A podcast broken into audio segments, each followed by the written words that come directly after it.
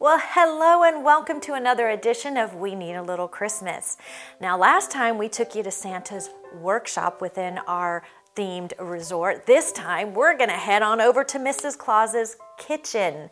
Um, this is where she is going to teach the kids how to make Santa's favorite cookie, uh, as well as other treats and goodies and candies. And uh, the kids and their parents get to make a mess and taste um, all kinds of things, lick the spoons, nothing gets you in trouble in Mrs. Claus's kitchen. So it'll be a, a, fun, great time. And you'll notice sitting in front of the cookie and candy shop is this humongous Christmas tree. Now we're calling it the world's largest Christmas tree.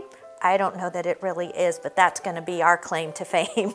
so you notice down at the bottom, there's all these roots and packages and slides that the kids can play in. That's kind of a playground. But if they go up in the tree, there is a tree house. And inside the tree house, uh, kids can play, but we're also planning to have a sleepover um, Santa celebration sleepover. That's a night where we will keep the children with us so that mom and dad can just have a night without having to really worry about their children. Uh, elves will be up there. They'll play games, they'll giggle, they'll have just a grand time of spending the entire night up in the tree house and in, uh, enjoying s'mores and all kinds of things. Um, and then also throughout that tree, you'll notice there's some ropes courses that are happening there. And we've been told that there is a way to design a ropes course that a wheelchair can even participate. So we're excited to see that and to be able to offer that to our guests. So there's a lot going on there. You'll see that there's also a snowman. Now, because we're located in Florida, our snowman's name is Slushy. Uh, that's a creative. Uh, name come up by our team that created that.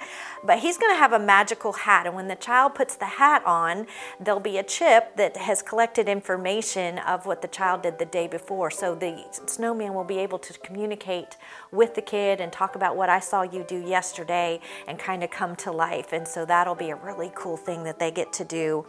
Um, there's also a Christmas Bell spa inside where mom and daughter can relax, or maybe dad too, if he wants a little pedicure or just to be pampered a bit. So, this is a really cool area that Mrs. Claus is kind of in charge of. And um, again, just excited to share that with you. Uh, continue to pray for the dream with us, and we'll share more with you next time. But for today, Merry Christmas to you today and every day.